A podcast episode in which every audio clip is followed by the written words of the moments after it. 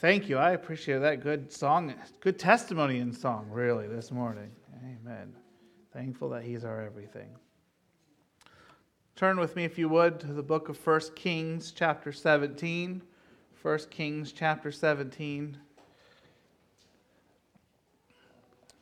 This morning I felt led to a very familiar uh, story, and I'm sure that um, probably many uh, preachers across the land will be using this story. I don't suspect at all that, um, that this passage will be unique um, to you or to, to the pulpit in general this, uh, this Mother's Day. But trust the Lord will help us as we, as we look into the life of of a mother who's, who's really seems, as we, as we hear her story, as we think about it, it seems almost unusual that she would be included in, in the Bible. Really, um, she, in a lot of ways, she shouldn't have been included. Um, and we'll look a little bit at that. But I invite you to stand with me for the reading of God's Word. 1 Kings chapter 17, and we'll begin reading in, in verse 8. And uh, just to give you context, this is during the, the drought that Israel's faced under Elijah, King Ahab. And God has been meeting the needs of his prophet, the brook Cherith, but it's dried up. Commentators believe we're about two years into the three and a half year, three year drought, so forth. About two years in, so there's a year, year and a half left. The brook's dried up.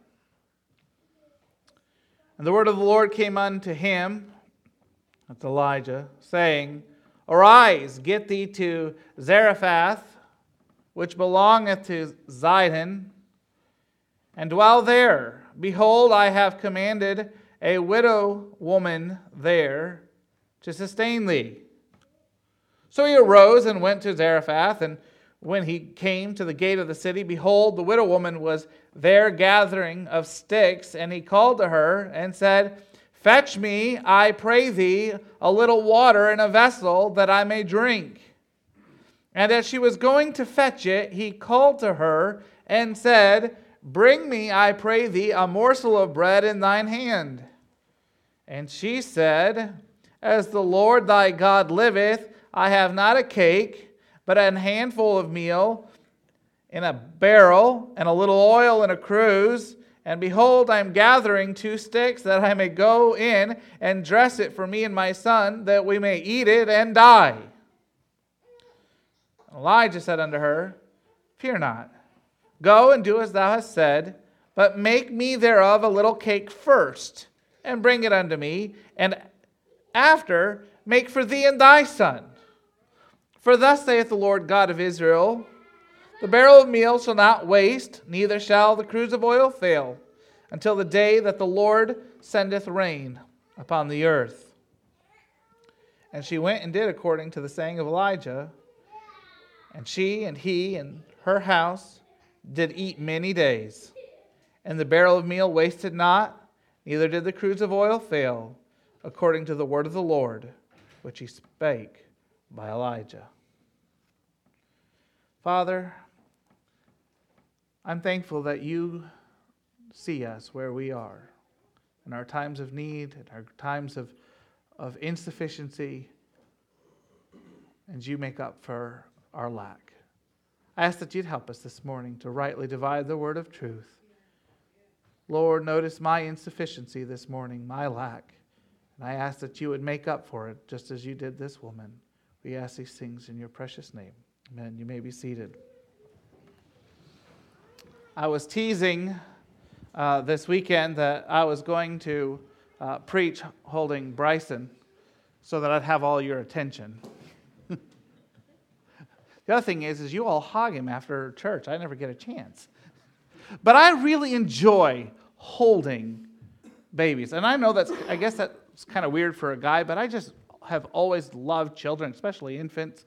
And I just think that it's amazing to look down in their face and just marvel at all the possibilities. We don't know their personalities yet. We don't know uh, their future, and, and we don't know how God is going to bless them, what God's going to call them to do for work. And it's just so exciting to just look into uh, the face of a, a, an infant and, and just wonder at all the positive and glorious things that God's going to do with that life. Something exciting about that. But if I'm honest with you this, this morning, I don't take much time to think about the hardships that that child's going to face. Usually it's always a positive thing. And in our story, we have a mother who is going through one of the most difficult things that a person can go through.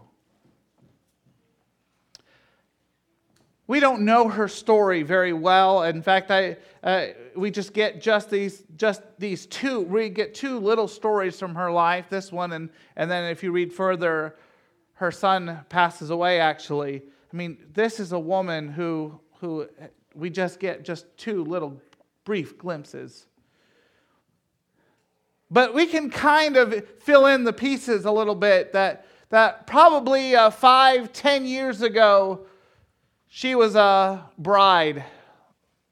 And she had the, the joys of, uh, of being married to the one she loved and, and all the hopes and dreams of a future. And everything was seemed to be fitting into place, the, the home that she was always dreamed of, the husband she dreamed of. And, and pretty soon God sent a son, and, and now we've got even a little more excitement in the and, and, and it just seems like life is good. And then tragedy strikes. We don't know how, but all we know is that this woman's husband passes away. I don't know if it's easier to lose someone you love suddenly in an accident or in a heart attack or something where they're taken suddenly and you or if it's or if it's easier to have some time as they slowly dwindle and have that time to be able to have some closure but having to watch them suffer as it comes to the end. I, I haven't decided which is better. They both are pretty miserable there just really doesn't seem to be a good way to lose a loved one. And I don't know how her husband was taken from her. I don't know if they got a chance to say their last goodbyes. I don't know if there had been an accident. And I wonder how many times that she ran through their last conversation together over and over in their mind. She did the best she could. She's living in a time when, when uh, single women, especially mothers, are going to have a hard time. And the, there's not work for, for her to do, really. She's, maybe she was able to glean in the fields. Maybe there was some, some work she could take in, some laundry or so forth, some charity. But we also have to remember she's not from Israel, she's from Sidon. So she doesn't have the benefits of, of the laws that, that that Israel had for the taking care of, of widows. And I don't know what Sidon's laws were for taking care of widows, but, but the reason God put them in place is because, in general, the fatherless and the widows were ignored by the rest of society. They didn't take care of them. And probably being a pagan culture, they probably figured that her husband had sinned or, or that she had sinned and done wrong. Something had happened, and what befell her was their own fault. And they deserved everything they had coming to them.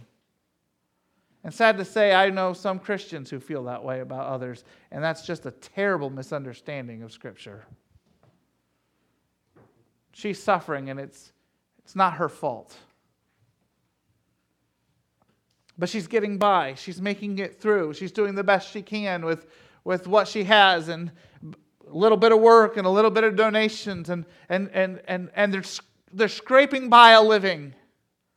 They're going to be okay, just one day at a time. And of course, she worries, you know, what happens if I get sick? What happens if, if people don't give? And, and I'm sure as mothers do, I, I don't know a mother who doesn't worry. Uh, it just comes in the job description. Even mothers of great faith, it seems like they worry and they just take their, they're just really good at taking their, their worries to the Lord in the, in the place of prayer. But, but worrying is just, just something that happens to every mother. Just seems like it's, it's built in. And every day she'd work herself to exhaustion as she tried to provide for herself and her son and wanting to do the, best she can by him, wanting to make sure he can get an education so that he can take care of himself and maybe her in her old age. She still has dreams and she still has hopes. She's imagining her son growing up to being a strong young man,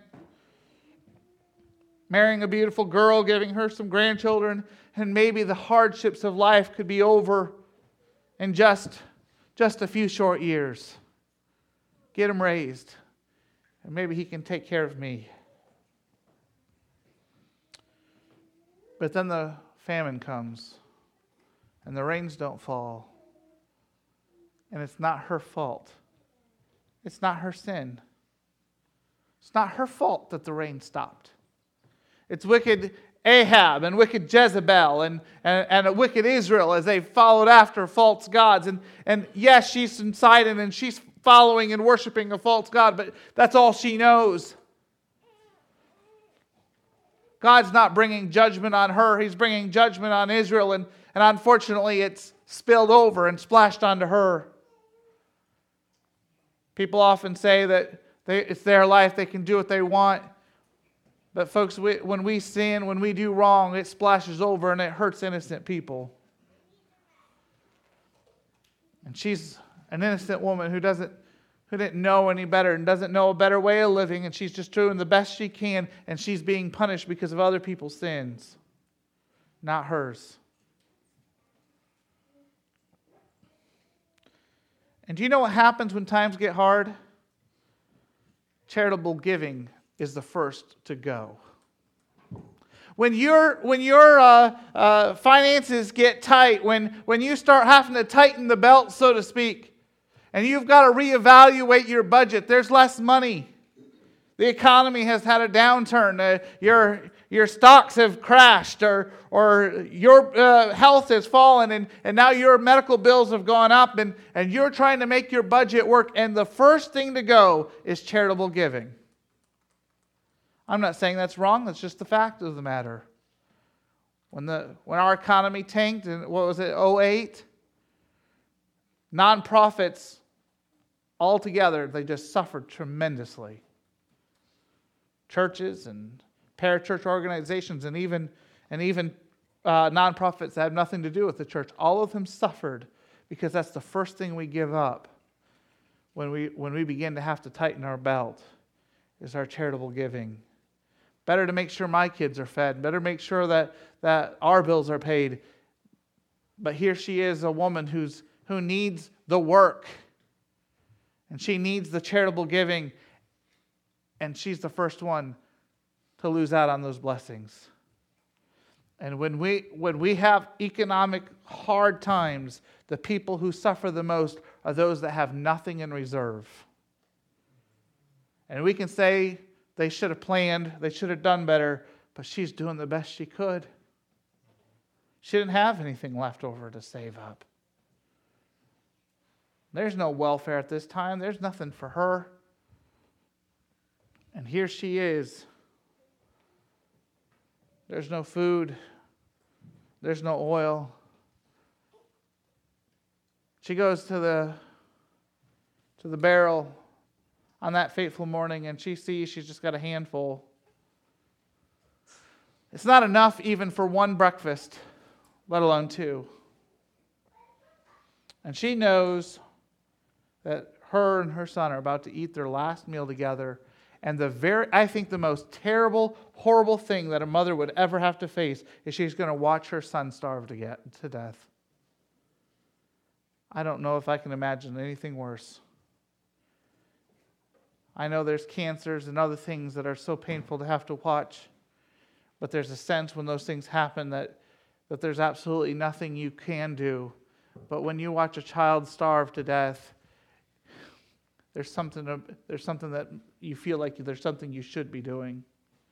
And there's nothing she can do, and she knows it, and she's going to have to go through a fate that is the most horrible. Every dream, every hope that she has is gone this morning. And so she goes out, begins to gather a few sticks to make the final meal. They're going to have a Last Supper together. What a story. What a story this morning. As I think about her, she's, she's got a little, little bundle of sticks in her hands. And here comes Elijah. She doesn't know who Elijah is. They didn't have photographs. They didn't have the ability to, to, eh, to recognize who, who he was. He's a, he's a stranger, he's from another country. In fact, he's been, the brook Cherith is, empties into Jordan. It's probably that he, that literally Elijah's been on the other side of Israel for the last two years. She's probably had no dealings with him, no idea who this man is. And he strolls into town two years into a drought and says, uh, Ma'am, can you get me a drink? Where's she getting water two years into a drought?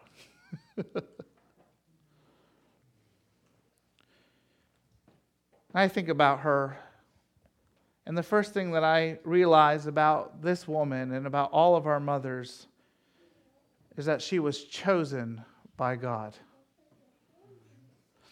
The, the word to, the, that the King James uses as God is speaking to Elijah is that I have commanded this woman. But, but that's not really a great translation of that word. It can be translated that way. But a better word is I have appointed this woman. I have called her out. I have chosen this woman to meet your needs. And when I think about that, I say, wait a minute, Lord, why are you picking her? Of all the people, why her? She's not a Jew. She's, I mean, that should have been the first disqualification. She's not a Jew. It shouldn't, shouldn't God be taking care of his people? Shouldn't God be taking care of his Jewish widows first?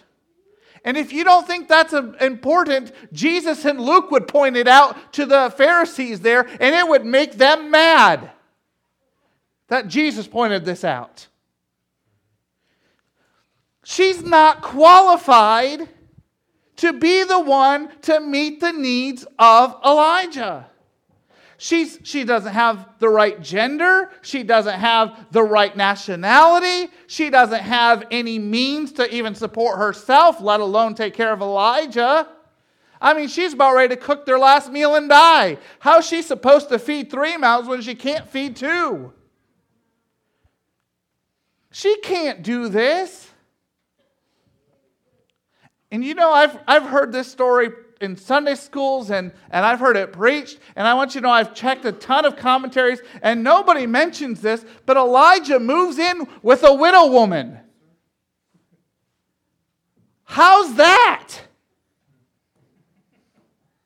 He's a single man and she's a single woman with a child, and they move in together, and nobody has anything to say about this? Come on, Adam Clarke. In that day, poor uh, most people even though even those that were maybe considered middle class most people lived in a one room hut. There was just one room. They cooked in that room they put out their and they would eat in their room and they would put out mats and they'd sleep in that room. They had one room. And this single man is moving in with this single woman and nobody's tongues wagging, not even Adam Clarke or John Wesley. Come on, guys, help a preacher out. Nobody's talking about this. None of my Sunday school teachers talked about this. None of the preachers I've ever heard preach on this story has ever talked about this. This doesn't make sense. She's not qualified to do the work God's called her to do. And moms, I want you to know there are going to be times that you're going to feel poorly equipped and unqualified to do the work that God's called you to do. But I want you to know if God's called you, He'll help you to do it, whether you know how or have the ability to, or whether it makes any sense to anybody else, including this preacher. I don't know what they did. I don't know if she had a little bigger house, if her husband had been a little more wealthy and they had a little two room hut? I don't know. Nobody talking about it. I'm the only one, apparently, in all of history that ever wondered about this. At least anybody I could read on the subject. But, moms, you're going through some things. And you will go through some things. And our children don't necessarily turn out the way we want them to. And they make choices that we wish they wouldn't make. And there's so many times that, that we just feel, and, and folks, let's just be honest, this is not just a mom thing, this is a dad thing too. There's just some times we don't feel qualified to the work God's called us to do.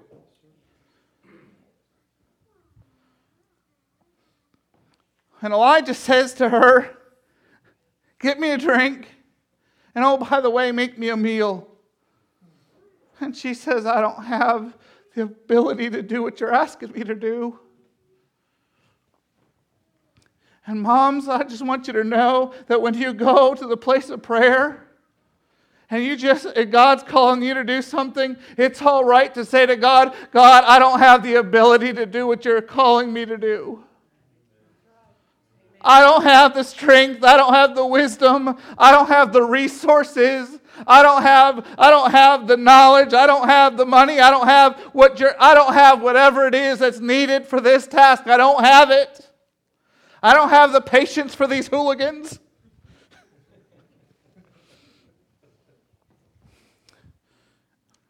And I want you to know that God's telling you this morning, I don't call the ones that have it all together. And I don't pick the ones that have all the resources and all the knowledge.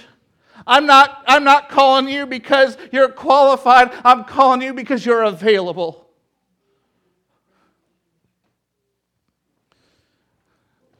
This woman's not qualified to meet the needs of Elijah by every measurement you can give me. She doesn't even believe in the right God. She says to Elijah, The Lord your God, not the Lord my God, you Lord your God. She doesn't even worship Jehovah. She doesn't have any qualifications to meet the needs of God's man. And yet, God says, I've appointed her, I've picked her out. All the widow women of, of, uh, of Israel, all the widow women of, of Judah, all the, all the widow women of, all, that believe in me, I haven't picked them, I've picked this one.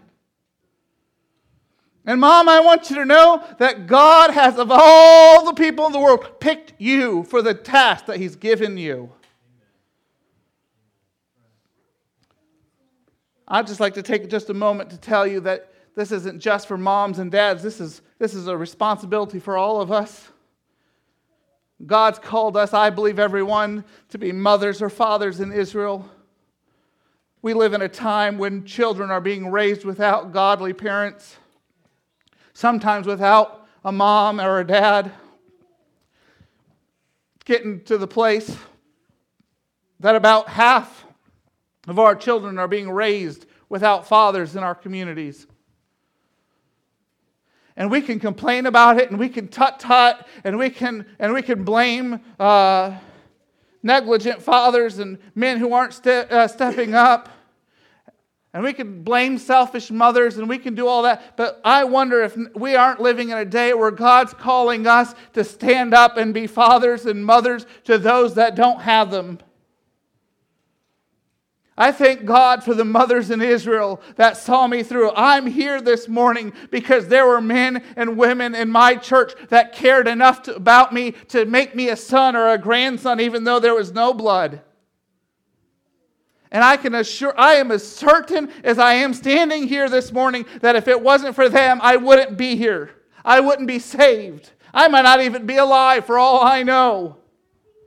But there were people who were no relation to me who said, by God's grace, I'm going to be a spiritual mom or a spiritual dad to that young man, and I'm going to see him through.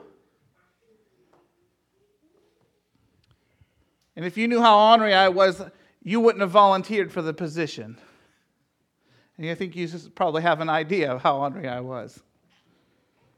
This is saved and sanctified version. You ought to have seen me when I was unsaved not bragging. I'm just trying to help us to understand that, that there are people that God has gifted with love. And isn't that what holiness is, folks? It's more love. Isn't that what it is? You ask me why I walk this way when, when that's not the way that my family took.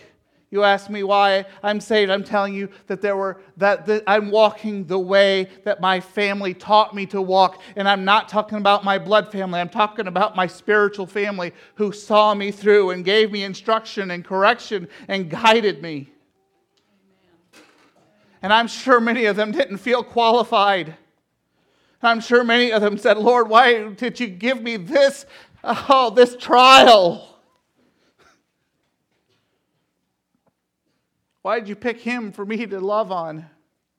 I'm sure some days that I caused many tears. And people who didn't owe me anything, but God called them. God had appointed them for me. And so, whether you're a mom or, or a dad or not this morning, I'd just ask you if God has called you and I believe He has called every single one of us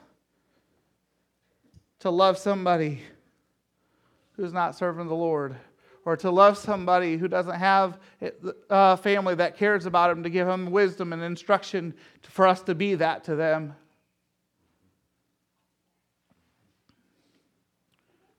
I'm not qualified, preacher, neither was this woman. By any measurement you have, any measurement you can give me, she's not qualified to be the mother that takes care of Elijah. There's not a measurement you can give me that tells me she's qualified. And yet, God said, I've appointed this one, I've picked her out. You know why God picked her? Because he wanted to bless her just as much as she wanted to, he wanted to take care of Elijah. You see, by her blessing Elijah, she was, she was blessed herself. It wasn't the last meal and the last of the oil that she was going to get out of that barrel and out of that, that cruse. Because God in his wisdom and direction said, You know what? You're not qualified. You don't have the resources to do what I'm asking you to do, but I'm going to provide the resources and I'm going to give you an abundance so that not only are you able to help your son and yourself, but you can also help my prophet. Folks, our blessings are not for just ourselves and our families, it's for blessing others. God never blesses us for just ourselves and our families. He expects us to, to give to others and bless others with all of our blessings. Yes, to meet your family's needs, but also to bless others. The prophet says to the woman, Get me a drink. Two years of famine. I wonder if Zarephath had a well. Two years in, they're probably rationing water. Makes sense to me. I don't know else where else she's going to get water, except for there must be a city well and there must be rationing going on. Here comes a stranger from another country. And I'll say it just to get just to get some of you thinking. He's a refugee. Who's crossed the border. I don't know whether legally or illegally. Just get us thinking a little bit. He says, Give me some water. And she goes, and I believe out of her own ration. It's the last day I'm going to live. I'm going to give. This man is obviously tired. He's had a long journey. He's traveled across the entire nation of Israel from Jordan to Sidon. He's terribly thirsty. I'll give him a portion of my water. Doesn't say anything about it, doesn't talk to him about the rationing. She just begins to make her way. And as she, as she is going, he says, By the way, could I have a piece of bread? I'm hungry too.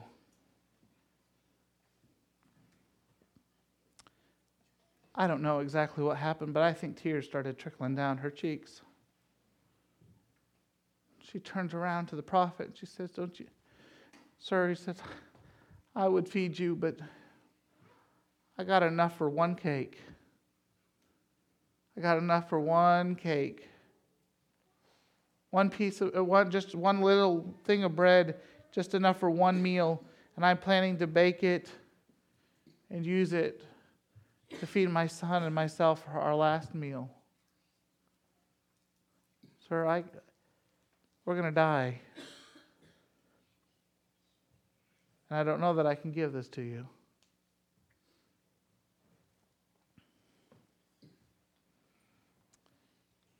Not only did God see that she was cold, we saw that she was kind. She was kind. She's a pagan. She's not raised with the Ten Commandments. She's been through the hardest life that you can probably imagine. She is about to face the, a mother's worst nightmare. And in the midst of her final, what she thinks is her final days on earth, and and a tragic end, and every dream has finally been broken, and her life has become a living nightmare, she's still kind. She's still kind. You know, there's an old adage that more is caught than taught. And she lived the way she wanted her son to grow up. She behaved in such a way that even in her last, even when she didn't expect for her son to ever grow up, for, for her to see if very many more days, she behaved and conducted herself in such a way that she brought honor to herself and to her family. Moms, I would just encourage us don't just say it, live it. Don't just say it, live it. She lived out exactly what she wanted for her children to, to live out for themselves. I, I have seen parents who've demanded and, and, and threw a fit that the child say please and thank you, and then the parents don't say please and thank you.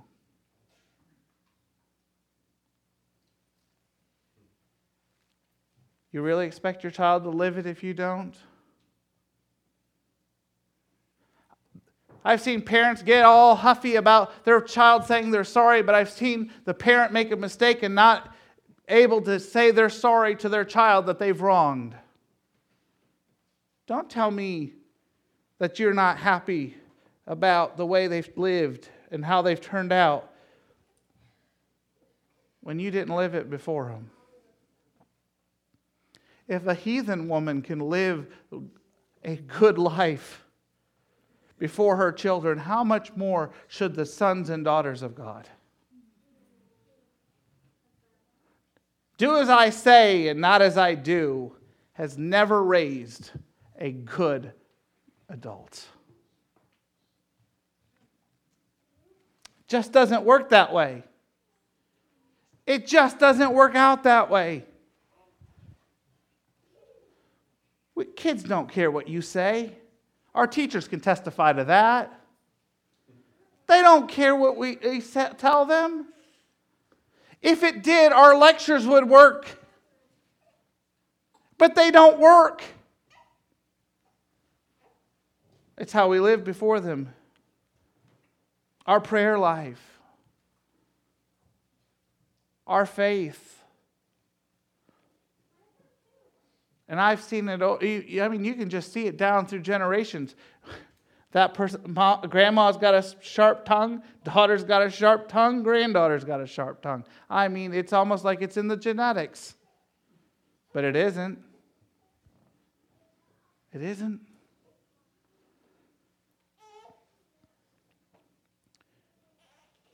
I understand that so many years ago that the prime minister of, of France was faced with surgery and they had brought the surgeon in to have a consultation with the prime minister. And of course, the surgeon had to come to the prime minister, not the other way around.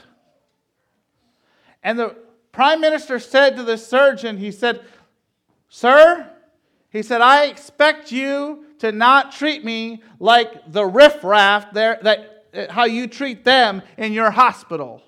I'm the prime minister.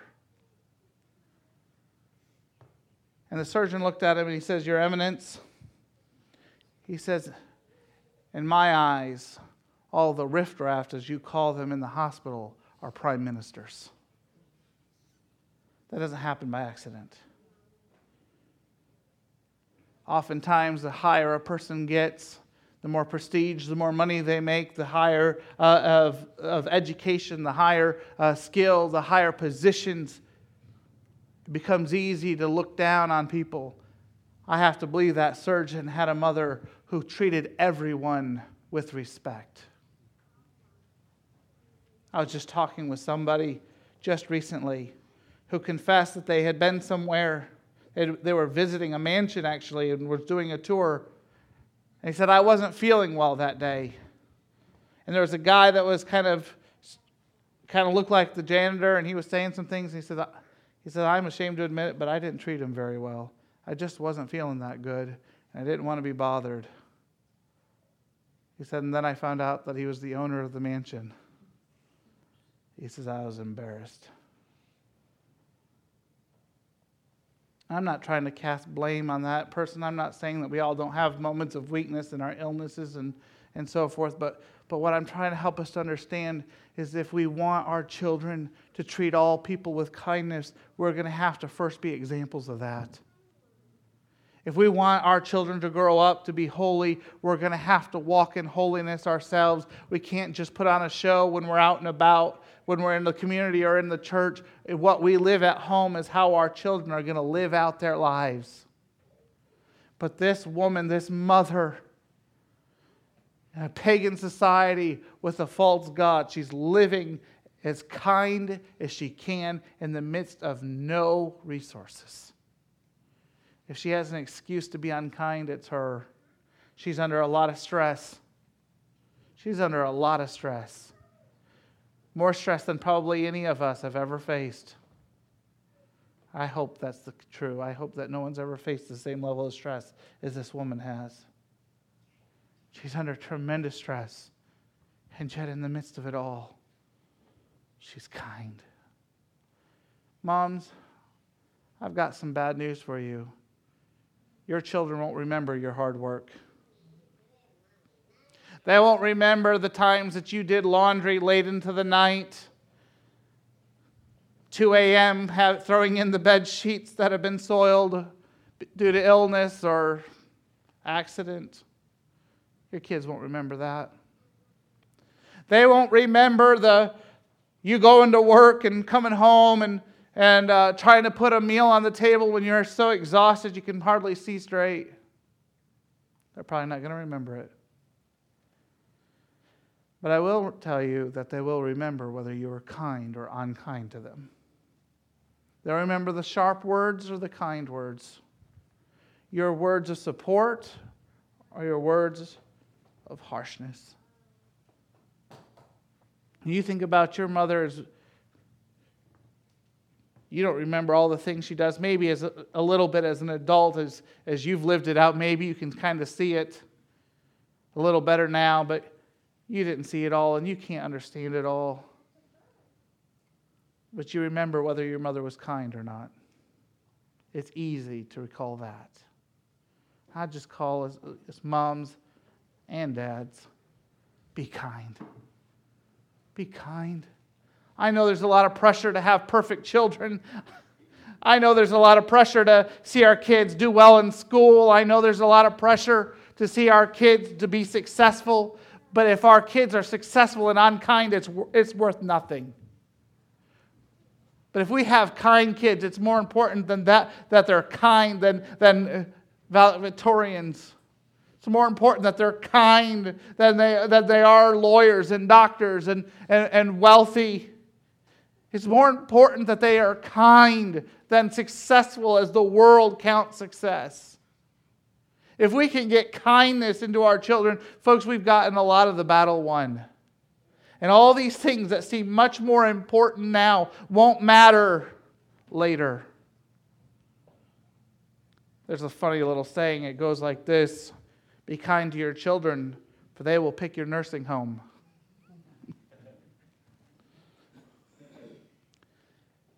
you know what? It may not be the nursing home, it may be whether they come to visit or not. It might be whether they call you today or not.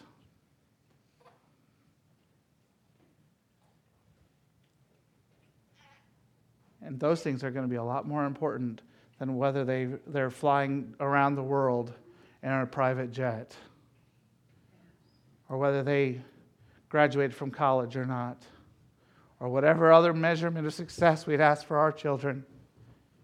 We want, oh, that they would be kind. I know I need to hurry. I see that it's getting late, and I know you mothers need to have your special day. But I want you to know that not only was she called and was she kind, but she was convinced. The stranger says, Make me a piece of bread first. Make me your cake first. Feed it to me, and then make it. There'll be plenty for your, you and your son. Just take care of me first. And you know, I've heard preachers kind of make fun of Elijah. Yeah, it's like a preacher's. Take care of me first. You know what? Had nothing to do about the selfishness of Elijah. It had to do about the faith of this woman. She is in crunch time now. Whether she's going to believe the word of the Lord as it comes to the prophet Elijah, or whether she's going to do her own thing. This is crunch time, life and death. She makes the wrong choice, she dies. Her son dies. This is crunch time. This is when faith counts the most. This is she doesn't get to start off with an easy one. She start, she's started off, she's put to the test with the hardest test a person can be ever asked in the place of faith is you pick and you pick wrong and you and your son die. If Elijah isn't the man of God, if he isn't speaking the word of the Lord, she's just given away her last meal.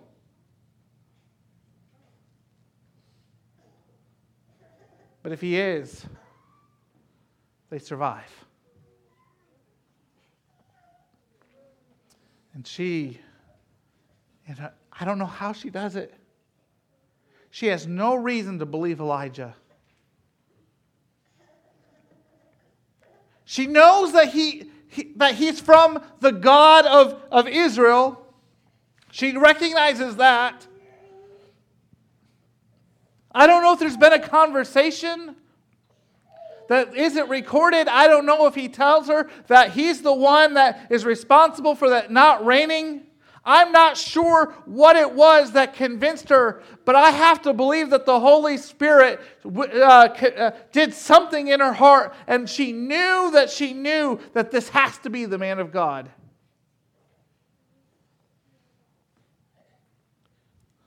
And she goes and she bravely takes a risk and walks in faith. The reason she had to provide for Elijah first is because if she provided for herself and there was leftover for the prophet, that's not faith. And moms, you're going to have to be convinced that God and His Word is, is truth, and you're going to have to live it out, not just because uh, it's convenient or when it, when it just seems to work, but when it doesn't work and when it's costly. We live in a time of skepticism. I've had it times where people, I've been preaching and people have gotten on their phones to look up to whether what I said was right or not and meet me at the back with their phone. I don't have a problem with you fact checking me, but can you do that, you know, outside of service and come back to me later? It'll wait. If it's that important, you'll remember after the service what it was. But we live in a time of skepticism. In a time of the internet, there's so much information. We call it the information age, but it's also the misinformation age. And we've got competing voices and people who know what they're talking about, and people who think they know what they're talking about. And the scary thing about the internet is everyone gets an equal say. There was a time that you had to be qualified to get on the news. There were, there were only just a few radio stations. There were only just a handful of television stations. If you were going to speak, you had to be knowledgeable. And now, and now you, there's whole news articles that are nothing but Twitter or uh, uh, things. The, we, this is what people are thinking, and all these Twitter things. I'm like, how is this news? These guys, uh, I did you even check to see if these people know what they're talking about? How is this a news article? But this is the day we live in. It's a day of skepticism. And nobody wants to believe anything except for what they already believe. And if she'd have done that, she'd have died. She believed in her false gods. But you know what? Her false gods had failed her. She was going to starve to death. She was going to die. The gods of Sidon were failing her. And she took a risk and the God who cannot fail. And, moms, that is faith. When you believe when everything tells you not to. When you say, I'm going to put aside my skepticism and put aside my doubts, and I'm going to hold true, uh, hold to that which is true. I'm going to believe. I'm going to believe. And I'd encourage us, moms, if there's ever been a time when we've needed faith, it's now. If there's ever been a time when we need mothers that, that knew how to pray and bombard heaven and believe God for miracles, it's now. And if there's ever been anyone who's ever had faith in human history, it's been our moms. Moms have, have won more battles on their knees than all the generals of history have won on the battlefields. And how many mothers uh, got on the place of, uh, in the place of prayer and won victories for our souls and won victories for our health and, and won victories for our well being and put food on the table and clothes on our backs, not because of the hard work, but because of hard faith. The history books are full of mothers who prayed and saw change. And how many could testify this morning that I'm here today because I had a mother who wouldn't let me go in the praise of prayer? And how many of us others could stand up and testify? I had a mother in Israel. It wasn't my biological mother, but I had a mother in Israel who wouldn't let me go in the place of prayer. I don't doubt that that very likely that 100% of the people here are here because of a mother's prayer. Whether it's a biological mother or a mother in Israel, there is a woman that got a hold of God for your soul. I, I would dare say it's 100% whether we realized it or not. And we won't know probably until we cross the line of worlds how much battles were won in our favor because we had the woman who loved God and loved us and wouldn't let God go because they had faith.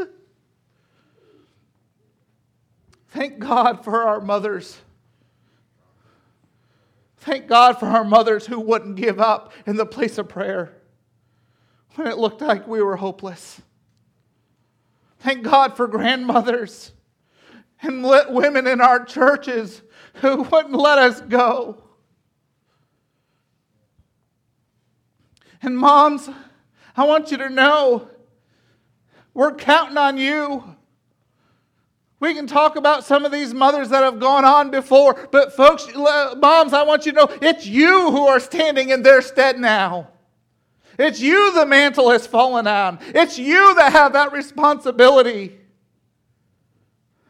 I pray, I pray that in this day of, of godlessness and immorality, that He would raise up mothers and godly women in our churches who would stand in the place of prayer and maybe kneel in the place of prayer and get a hold of the horns of the altar and say, God, I'm not going to let you go until you get a hold of that son, get a hold of that daughter, that grandchild, that, that young person in church that, that is making wrong choices. I'm not going to let you go. I'm going to pray.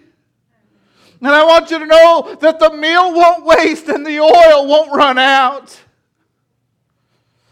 because God's word is firm on this matter. I didn't even tell you the story. The next story her son dies, and God gives her back her son. You talk about a woman of faith.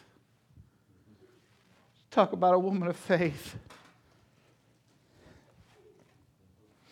There's a story, and I'll, I'll close with this. I know I'm over time. Happened during the Korean War. One of the Korean women on Christmas Eve was in labor, stumbling through the streets, begging for help, and nobody would help her. They say that she bumped into a couple. She pled for help, and they, they laughed at her. They said, Where's your American man now? It's cold and bitter. She made her way. She, she suddenly remembered that there was a missionary. There's a missionary man who, who, who hadn't left in the midst of the conflict, and she determined to make her way to him. And, and as she got closer, she realized that, that it was too late. The baby was coming. She'd never make it, and so she made her way under a, a bridge. And by herself, and in the cold, she gave birth to a son. But she lost a lot of blood and she was too weak. And she couldn't go on. She took off her clothes and wrapped her baby in that in her clothes. The next morning the missionary was going out and he was going to give out gifts to people in the community for Christmas. And as he happened by the bridge, he heard a baby cry. And there he found the mother frozen to death, but the baby warm in her clothes. Picked up the son and he took him home and adopted him, made him his own, and raised him as his own son. And about Christmas time, I think it was maybe even Christmas Eve, his 10th birthday, the missionary told his adopted son the story of his mother, a great sacrifice that she'd made for him. Sometime in the evening, he heard, he heard a noise, and in the darkness and the night, the boy had slipped out the door. And the missionary began to follow from a distance. And the boy made his way to that same bridge that he had been born under. And the missionary found the boy had stripped off all of his clothes. And he was saying, Mother, were you this cold for me?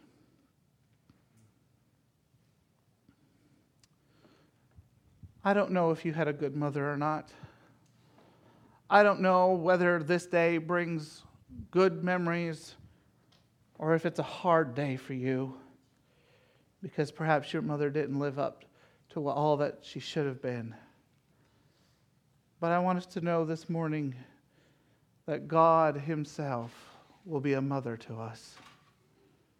And He was willing to sacrifice Himself to meet our needs. And if you do have a mother that loved you and cared for you, thank God for her. And if you can, thank her this morning. God has blessed us each one. And may we never forget the faith of our mothers. Amen. Let's stand together. I'm going to ask my wife as she dismisses in prayer.